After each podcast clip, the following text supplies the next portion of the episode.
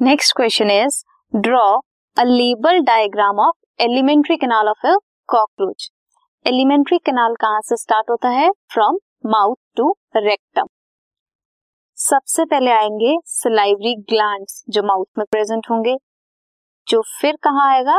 Pharynx then oesophagus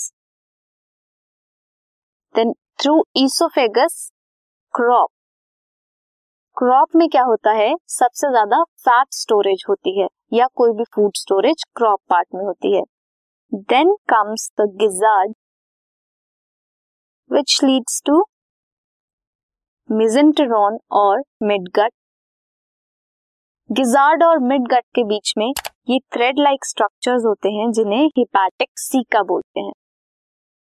next Malpighian tubules जो excretory organ होता है कॉकरोच के and is also a part of alimentary canal next come the large intestine which includes ileum and colon lastly rectum is there जहाँ से excretion होती है.